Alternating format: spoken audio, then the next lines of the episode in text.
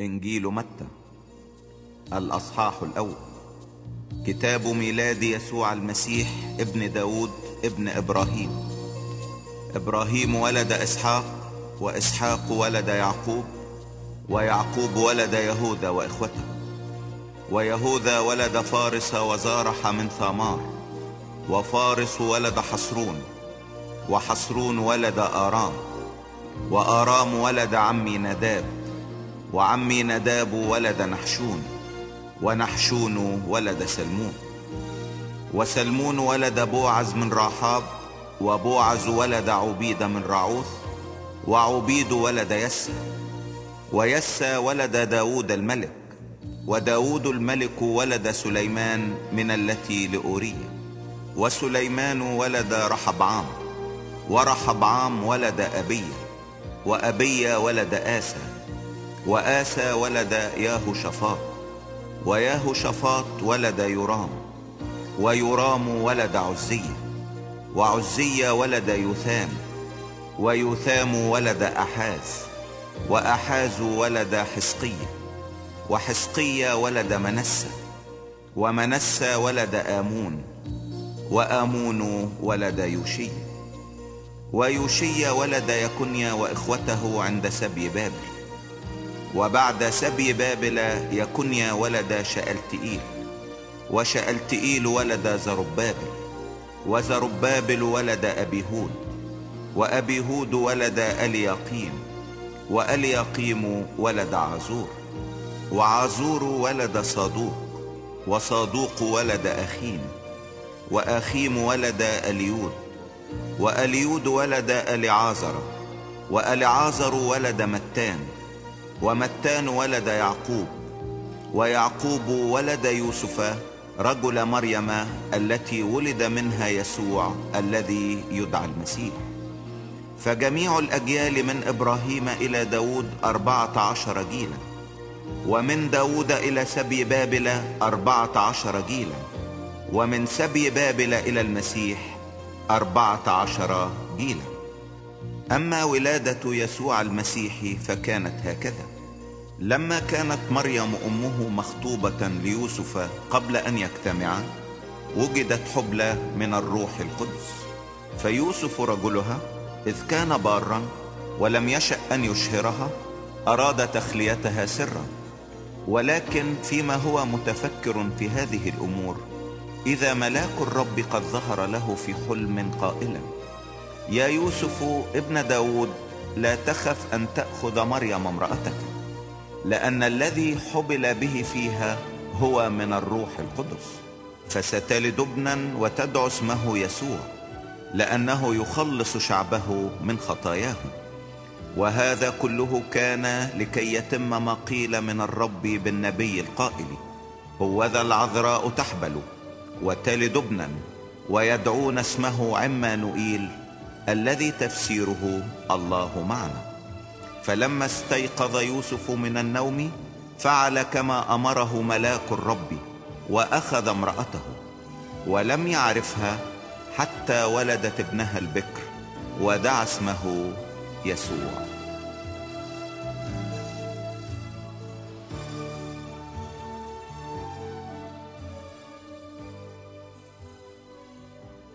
الأصحاح الثاني.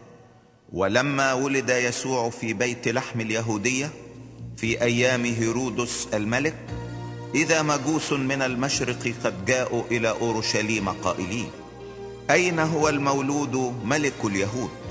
فإننا رأينا نجمه في المشرق وأتينا لنسجد له.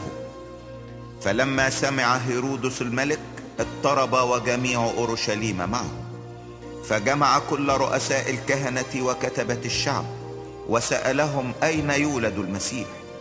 فقالوا له في بيت لحم اليهودية لأنه هكذا مكتوب بالنبي وأنت يا بيت لحم أرض يهوذا لست الصغرى بين رؤساء يهوذا لأن منك يخرج مدبر يرعى شعب إسرائيل.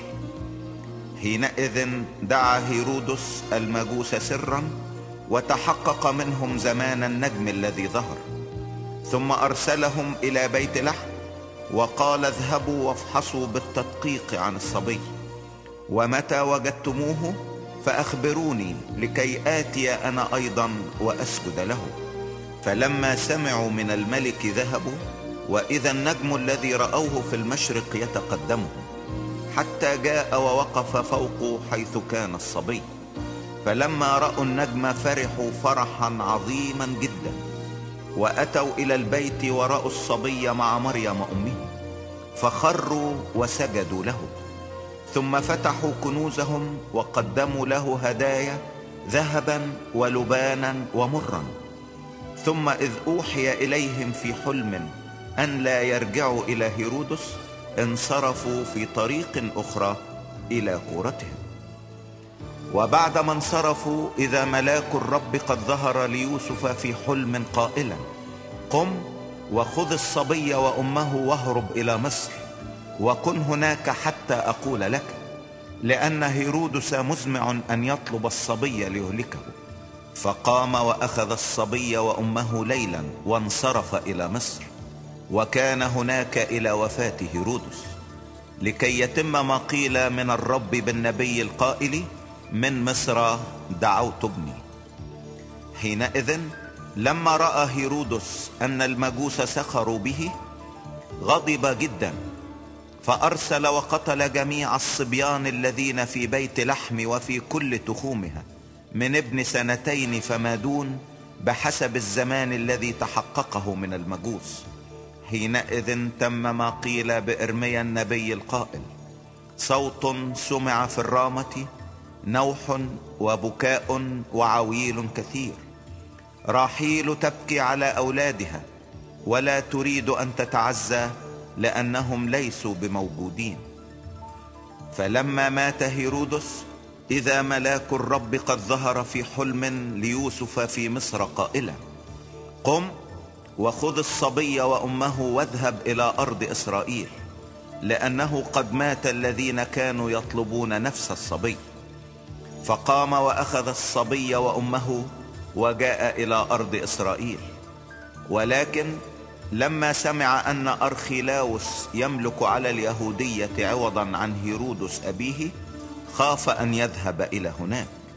وإذ أوحي إليه في حلم انصرف إلى نواحي الجليل. وأتى وسكن في مدينة يقال لها ناصرة لكي يتم ما قيل بالأنبياء أنه سيدعى ناصريا.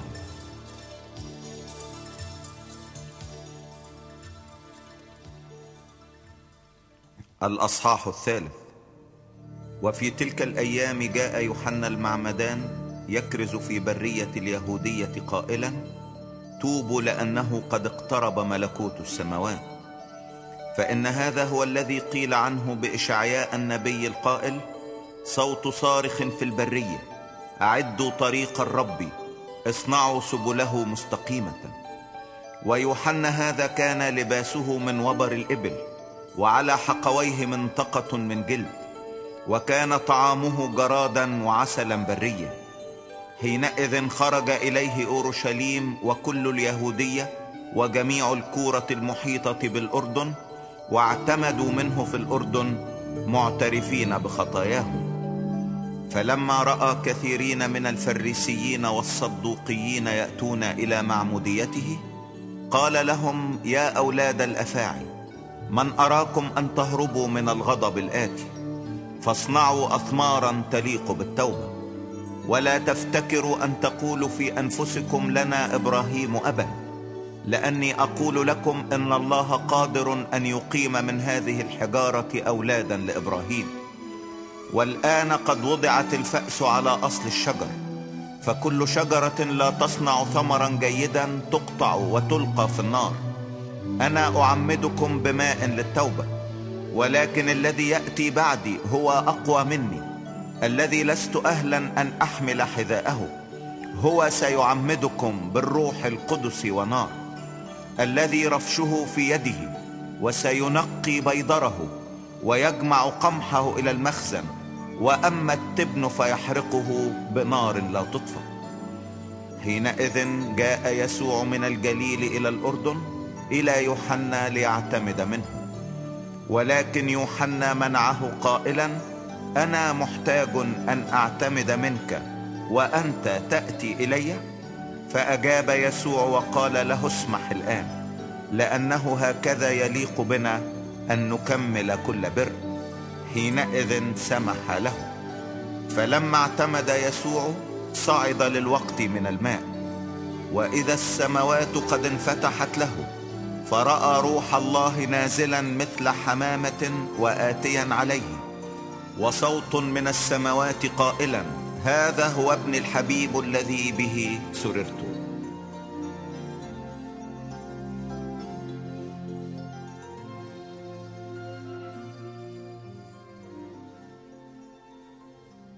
الأصحاح الرابع.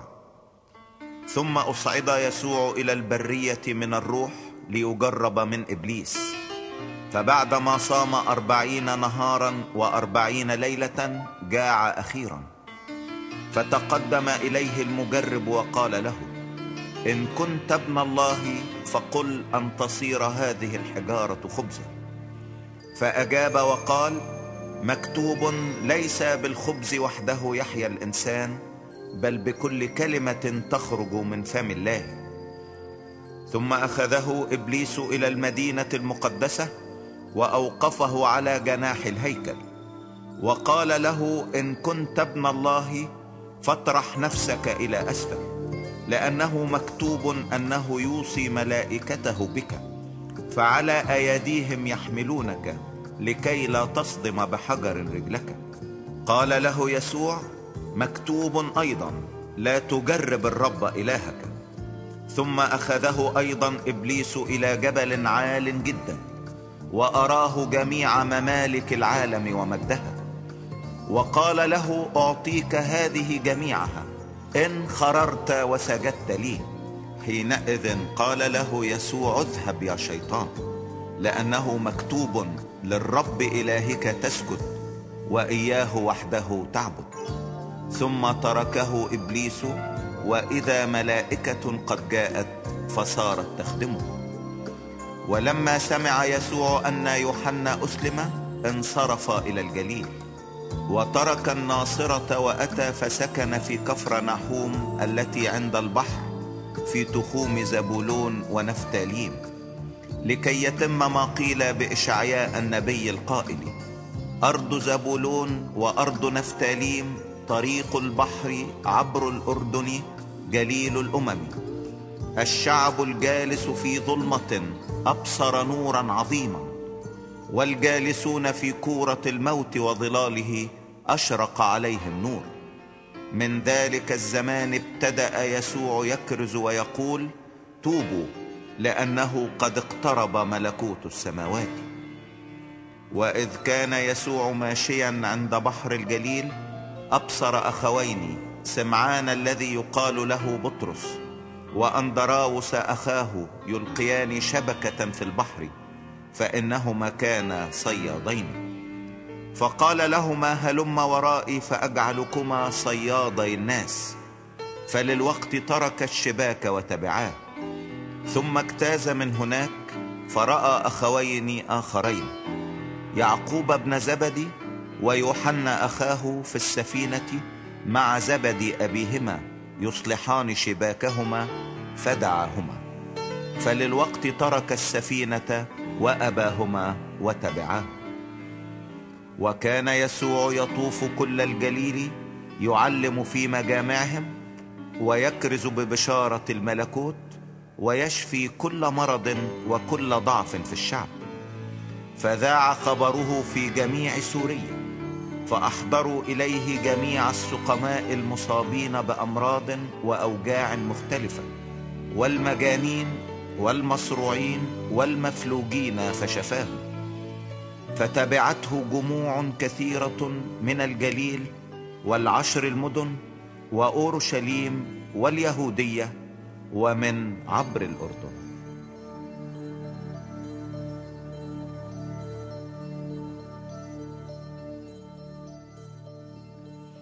الأصحاح الخامس. ولما رأى الجموع صعد إلى الجبل فلما جلس تقدم إليه تلاميذه ففتح فاه وعلمهم قائلا طوبى للمساكين بالروح لأن لهم ملكوت السماوات. طوبى للحزانة لأنهم يتعزون. طوبى للودعاء لأنهم يرثون الأرض. طوبى للجياع والعطاش إلى البر لأنهم يشبعون. طوبى للرحماء لأنهم يرحمون. طوبى للأنقياء القلب لأنهم يعاينون الله. طوبى لصانع السلام لأنهم أبناء الله يدعون. طوبى للمطرودين من أجل البر لأن لهم ملكوت السماوات. طوبى لكم إذا عيروكم وطردوكم وقالوا عليكم كل كلمة شريرة من اجلي كاذبين. افرحوا وتهللوا لأن أجركم عظيم في السماوات. فإنهم هكذا طردوا الأنبياء الذين قبلكم. أنتم ملح الأرض ولكن إن فسد الملح فبماذا يملح؟ لا يصلح بعد لشيء إلا لأن يطرح خارجا ويداس من الناس. أنتم نور العالم. لا يمكن أن تخفى مدينة موضوعة على جبل ولا يوقدون سراجا ويضعونه تحت المكيال بل على المنارة فيضيء لجميع الذين في البيت. فليضئ نوركم هكذا قدام الناس لكي يروا أعمالكم الحسنة. ويمجدوا أباكم الذي في السماوات. لا تظنوا أني جئت لأنقض الناموس أو الأنبياء. ما جئت لأنقض بل لأكمله. فإن الحق أقول لكم إلى أن تزول السماء والأرض لا يزول حرف واحد أو نقطة واحدة من الناموس حتى يكون الكل. فمن نقض إحدى هذه الوصايا الصغرى وعلم الناس هكذا يدعى أصغر في ملكوت السماوات. وأما من عمل وعلم فهذا يدعى عظيما في ملكوت السماوات. فإني أقول لكم إنكم إن لم يزد بركم على الكتبة والفريسيين لن تدخلوا ملكوت السماوات. قد سمعتم أنه قيل للقدماء لا تقتل ومن قتل يكون مستوجب الحكم. وأما أنا فأقول لكم إن كل من يغضب على أخيه باطلا يكون مستوجب الحكم ومن قال لأخيه رقى يكون مستوجب المجمع ومن قال يا أحمق يكون مستوجب نار جهنم. فإن قدمت قربانك إلى المذبح وهناك تذكرت أن لأخيك شيئا عليك فاترك هناك قربانك قدام المذبح. واذهب اولا اصطلح مع أخيك وحينئذ تعال وقدم قربانك. كن مراضيا لخصمك سريعا ما دمت معه في الطريق. لئلا يسلمك الخصم إلى القاضي ويسلمك القاضي إلى الشرطي فتلقى في السجن. الحق أقول لك لا تخرج من هناك حتى توفي الفلس الأخير. قد سمعتم أنه قيل للقدماء لا تزني. وأما أنا فأقول لكم إن كل من ينظر إلى امرأة ليشتهيها فقد زنى بها في قلبه. فإن كانت عينك اليمنى تعثرك فاقلعها وألقها عنك لأنه خير لك أن يهلك أحد أعضائك ولا يلقى جسدك كله في جهنم. وإن كانت يدك اليمنى تعثرك فاقطعها وألقها عنك. لأنه خير لك أن يهلك أحد أعضائك ولا يلقى جسدك كله في جهنم. وقيل من طلق امرأته فليعطها كتاب طلاق. وأما أنا فأقول لكم إن من طلق امرأته إلا لعلة الزنا يجعلها تزني ومن يتزوج مطلقة فإنه يزني. أيضا سمعتم أنه قيل للقدماء لا تحنث بل اوفي للرب أقسامك. وأما أنا فأقول لكم لا تحلفوا البتة لا بالسماء لأنها كرسي الله ولا بالأرض لأنها موطئ قدميه ولا بأورشليم لأنها مدينة الملك العظيم. ولا تحلف برأسك لأنك لا تقدر أن تجعل شعرة واحدة بيضاء أو سوداء. بل ليكن كلامكم نعم نعم لا لا وما زاد على ذلك فهو من الشرير. سمعتم أنه قيل عين بعين وسن بسن وأما أنا فأقول لكم لا تقاوموا الشر بل من لطمك على خدك الأيمن فحول له الآخر أيضا ومن أراد أن يخاصمك ويأخذ ثوبك فاترك له الرداء أيضا. ومن سخرك ميلا واحدا فاذهب معه اثنين. من سألك فاعطه ومن أراد أن يقترض منك فلا ترده. سمعتم أنه قيل تحب قريبك وتبغض عدوك. وأما أنا فأقول لكم أحبوا أعداءكم باركوا لاعنيكم أحسنوا إلى مبغضيكم. وصلوا لأجل الذين يسيئون إليكم ويطردونكم لكي تكونوا أبناء أبيكم الذي في السماوات فإنه يشرق شمسه على الأشرار والصالحين ويمطر على الأبرار والظالمين. لأنه إن أحببتم الذين يحبونكم فأي أجر لكم؟ أليس العشارون أيضا يفعلون ذلك؟ وإن سلمتم على إخوتكم فقط فأي فضل تصنعون؟ أليس العشارون أيضا يفعلون هكذا؟ فكونوا أنتم كاملين كما أن أباكم الذي في السماوات هو كامل.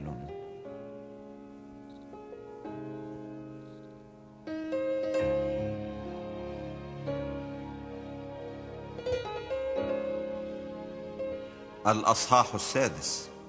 احترزوا من أن تصنعوا صدقتكم قدام الناس لكي ينظروكم. وإلا فليس لكم أجر عند أبيكم الذي في السماوات.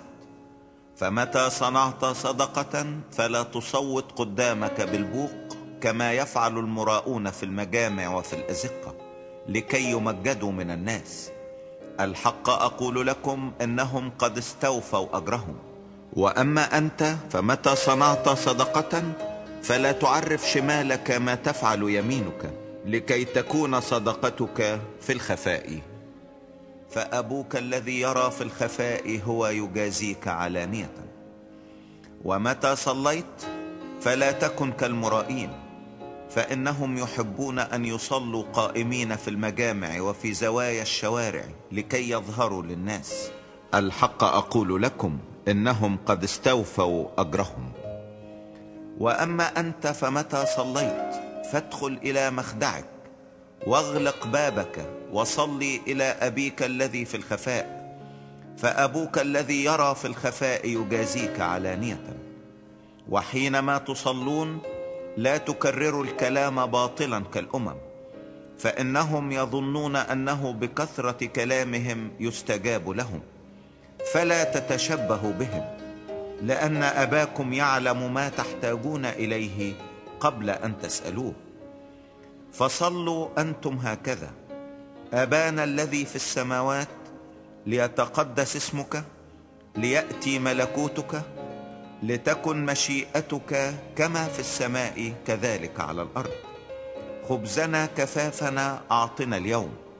واغفر لنا ذنوبنا كما نغفر نحن أيضا للمذنبين إلينا. ولا تدخلنا في تجربة لكن نجنا من الشرير.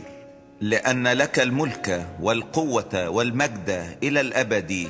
آمين. فإنه إن غفرتم للناس زلاتهم يغفر لكم أيضا أبوكم السماوي. وإن لم تغفروا للناس زلاتهم لا يغفر لكم أبوكم أيضا زلاتكم. ومتى صمتم؟ فلا تكونوا عابسين كالمرائين فإنهم يغيرون وجوههم لكي يظهروا للناس صائمين. الحق أقول لكم إنهم قد استوفوا أجرهم. وأما أنت فمتى صمت؟ فادهن رأسك واغسل وجهك لكي لا تظهر للناس صائما. بل لأبيك الذي في الخفاء فأبوك الذي يرى في الخفاء يجازيك علانية. لا تكنزوا لكم كنوزا على الأرض حيث يفسد السوس والصدأ وحيث ينقب السارقون ويسرقون. بل اكنزوا لكم كنوزا في السماء حيث لا يفسد سوس ولا صدأ وحيث لا ينقب سارقون ولا يسرقون. لأنه حيث يكون كنزك هناك يكون قلبك أيضا. سراج الجسد هو العين. فإن كانت عينك بسيطة فجسدك كله يكون نيرا. وإن كانت عينك شريرة فجسدك كله يكون مظلما. فإن كان النور الذي فيك ظلاما فالظلام كم يكون. لا يقدر أحد أن يخدم سيدين لأنه إما أن يبغض الواحد ويحب الآخر أو يلازم الواحد ويحتقر الآخر. لا تقدرون أن تخدموا الله والمال. لذلك أقول لكم لا تهتموا لحياتكم بما تأكلون وبما تشربون ولا لأجسادكم بما تلبسون. أليست الحياة أفضل من الطعام والجسد أفضل من اللباس؟ انظروا إلى طيور السماء إنها لا تزرع ولا تحصد ولا تجمع إلى مخازن. وأبوكم السماوي يقوتها. ألستم أنتم بالحري أفضل منها؟ ومن منكم إذا اهتم يقدر أن يزيد على قامته ذراعا واحدة. ولماذا تهتمون باللباس؟ تأملوا زنابق الحقل. كيف تنمو؟ لا تتعب ولا تغزل. ولكن أقول لكم إنه ولا سليمان في كل مجده كان يلبس كواحدة منها فإن كان عشب الحقل الذي يوجد اليوم ويطرح غدا في التنور يلبسه الله هكذا. أفليس بالحري جدا يلبسكم أنتم يا قليل الإيمان؟ فلا تهتموا قائلين ماذا نأكل أو ماذا نشرب أو ماذا نلبس؟ فإن هذه كلها تطلبها الأمم لأن أباكم السماوي يعلم أنكم تحتاجون إلى هذه كلها. لكن اطلبوا أولا ملكوت الله وبره وهذه كلها تزاد لكم. فلا تهتموا للغد لأن الغد يهتم بما لنفسه يكفي اليوم شره.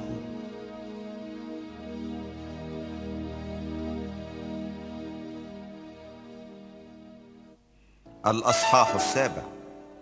لا تدينوا لكي لا تدانوا. لأنكم بالدينونة التي بها تدينون تدانون وبالكيل الذي به تكيلون يكال لكم. ولماذا تنظر القذى الذي في عين أخيك؟ وأما الخشبة التي في عينك فلا تفطن لها. أم كيف تقول لأخيك دعني أخرج القذى من عينك؟ وها الخشبة في عينك؟ يا مرائي أخرج أولا الخشبة من عينك. وحينئذ تبصر جيدا أن تخرج القذى من عين أخيك. لا تعطوا القدس للكلاب ولا تطرحوا ضرركم قدام الخنازير لئلا تدوسها بأرجلها وتلتفت فتمزقكم.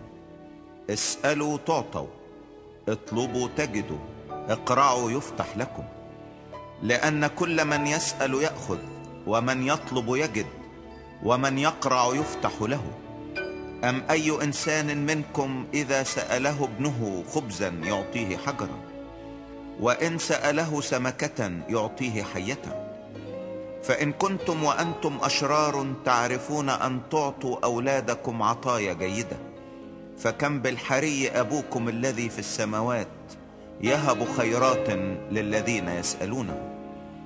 فكل ما تريدون أن يفعل الناس بكم افعلوا هكذا أنتم أيضا بهم لأن هذا هو الناموس والأنبياء. ادخلوا من الباب الضيق لأنه واسع الباب ورحب الطريق الذي يؤدي إلى الهلاك وكثيرون هم الذين يدخلون منه. ما أضيق الباب وأقرب الطريق الذي يؤدي إلى الحياة وقليلون هم الذين يجدونه. احترزوا من الأنبياء الكذبة الذين يأتونكم بثياب الحملان ولكنهم من داخل ذئاب خاطفة. من ثمارهم تعرفونهم. هل يكتنون من الشوك عنبا أو من الحسك تينا؟ هكذا كل شجرة جيدة تصنع اثمارا جيدة. وأما الشجرة الردية فتصنع اثمارا ردية. لا تقدر شجرة جيدة أن تصنع أثمارا ردية ولا شجرة ردية أن تصنع أثمارا جيدة. كل شجرة لا تصنع ثمرا جيدا تقطع وتلقى في النار. فاذا من ثمارهم تعرفونه. ليس كل من يقول لي يا رب يا رب يدخل ملكوت السماوات. بل الذي يفعل إرادة أبي الذي في السماوات. كثيرون سيقولون لي في ذلك اليوم يا رب يا رب أليس باسمك تنبأنا؟ وباسمك أخرجنا شياطين؟ وباسمك صنعنا قوات كثيرة؟ فحينئذ أصرح لهم إني لم أعرفكم قط. اذهبوا عني يا فاعل الإثم.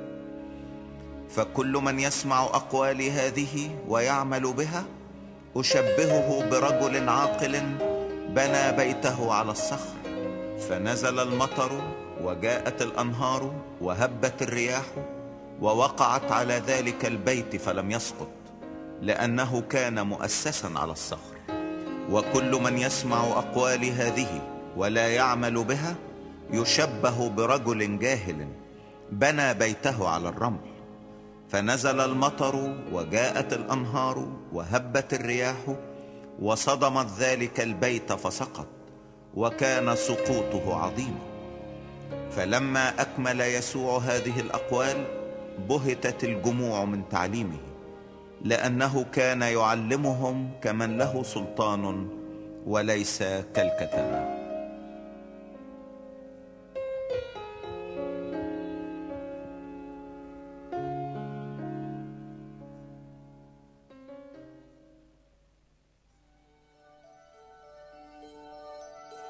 الأصحاح الثامن. ولما نزل من الجبل تبعته جموع كثيرة. وإذا أبرص قد جاء وسجد له قائلا يا سيد إن أردت تقدر أن تطهرني. فمد يسوع يده ولمسه قائلا أريد فطهر وللوقت طهر برصه. فقال له يسوع انظر أن لا تقول لأحد. بل اذهب أري نفسك للكاهن وقدم القربان الذي أمر به موسى شهادة له.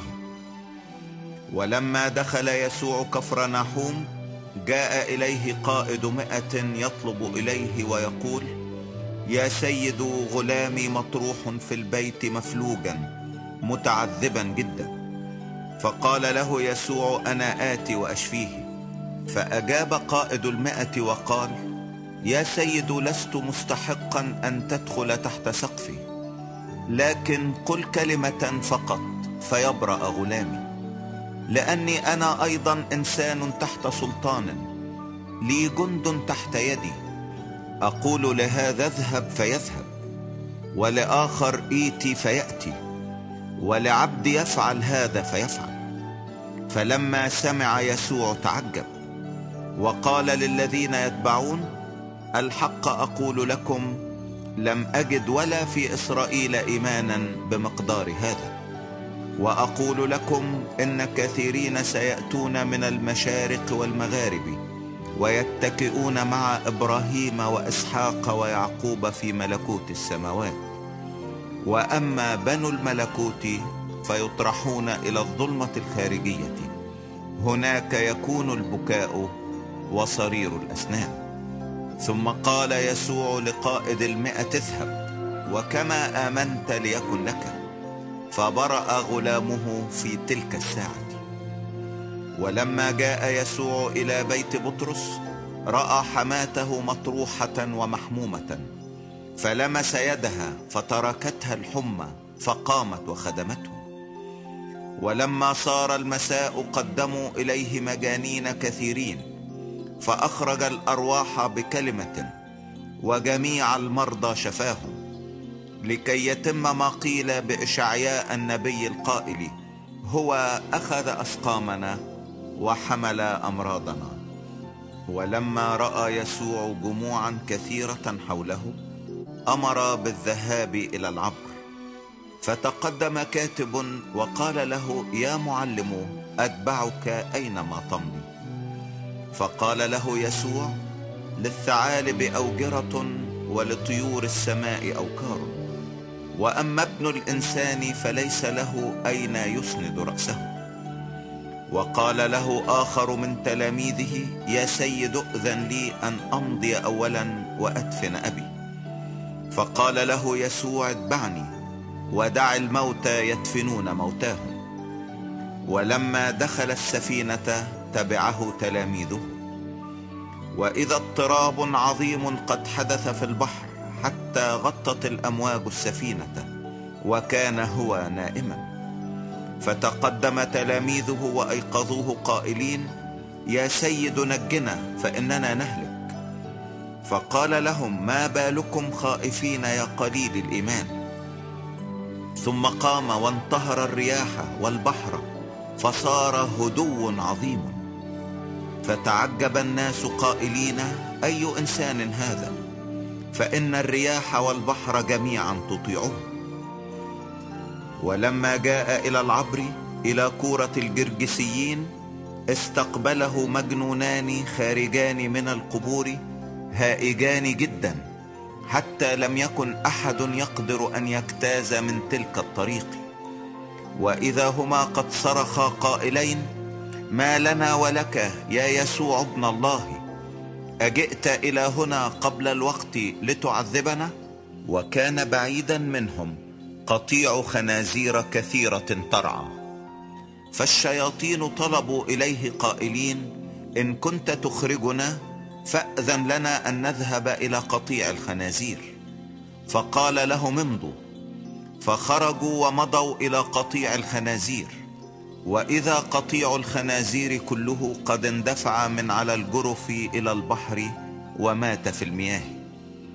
أما الرعاة فهربوا ومضوا إلى المدينة وأخبروا عن كل شيء وعن أمر المجنونين. فإذا كل المدينة قد خرجت لملاقاة يسوع. ولما أبصروه طلبوا أن ينصرف عن تخومهم.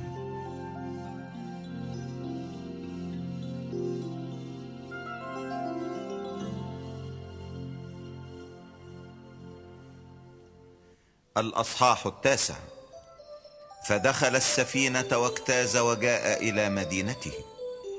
وإذا مفلوج يقدمونه إليه مطروحا على فراش. فلما رأى يسوع إيمانهم قال للمفلوج ثق يا بني مغفورة لك خطاياك. وإذا قوم من الكتبة قد قالوا في أنفسهم هذا يجدف. فعلم يسوع أفكارهم. فقال لماذا تفكرون بالشر في قلوبكم؟ أيما أيسر أن يقال مغفورة لك خطاياك أم أن يقال قم وامشي؟ ولكن لكي تعلموا أن لابن الإنسان سلطانا على الأرض أن يغفر الخطايا حينئذ قال للمفلوج قم احمل فراشك واذهب إلى بيتك. فقام ومضى إلى بيته فلما رأى الجموع تعجبوا ومجدوا الله الذي أعطى الناس سلطانا مثل هذا. وفيما يسوع مجتاز من هناك رأى إنسانا جالسا عند مكان الجباية اسمه متى. فقال له اتبعني فقام وتبعه. وبينما هو متكئ في البيت إذا عشارون وخطاة كثيرون قد جاءوا واتكأوا مع يسوع وتلاميذه. فلما نظر الفريسيون قالوا لتلاميذه لماذا يأكل معلمكم مع العشارين والخطاة؟ فلما سمع يسوع قال لهم لا يحتاج الأصحاء إلى طبيب بل المرضى. فاذهبوا وتعلموا ما هو. إني أريد رحمة لا ذبيحة. لأني لم آتي لأدعو أبرارا بل خطاطا إلى التوبة. حينئذ أتى إليه تلاميذ يوحنا قائلين لماذا نصوم نحن والفريسيون كثيرا؟ وأما تلاميذك فلا يصومون. فقال لهم يسوع هل يستطيع بنو العرس أن ينوحوا ما دام العريس معهم؟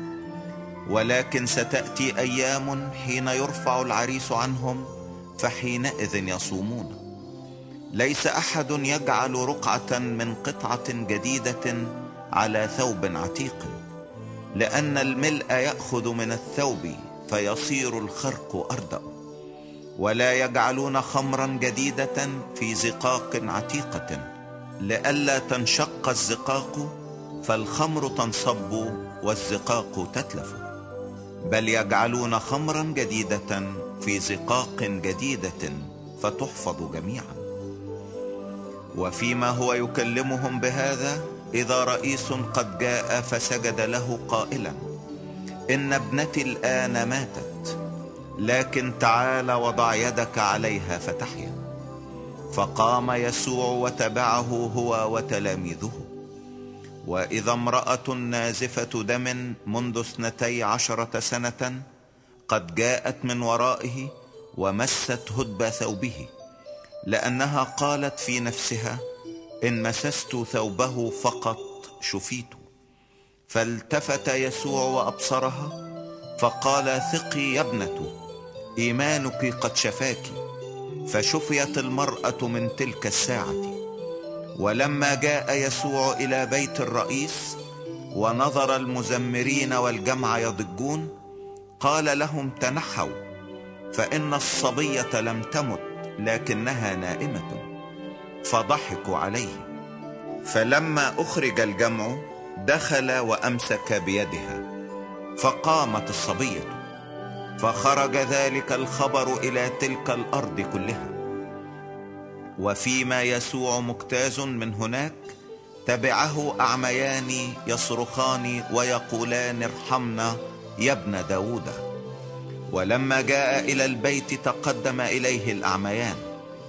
فقال لهما يسوع اتؤمنان أني أقدر أن أفعل هذا؟ قالا له نعم يا سيد. حينئذ لمس أعينهما قائلا بحسب إيمانكما ليكن لكما فانفتحت أعينهما. فانتهرهما يسوع قائلا انظرا لا يعلم أحد.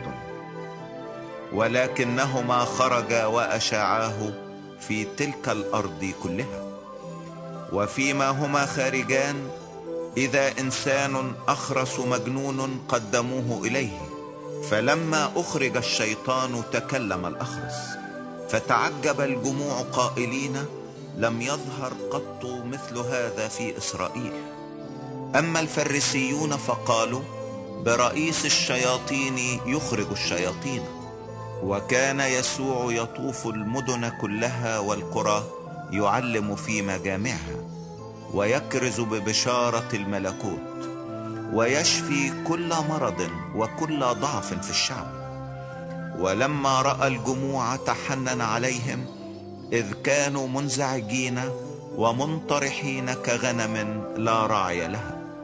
حينئذ قال لتلاميذه الحصاد كثير ولكن الفعلة قليلون.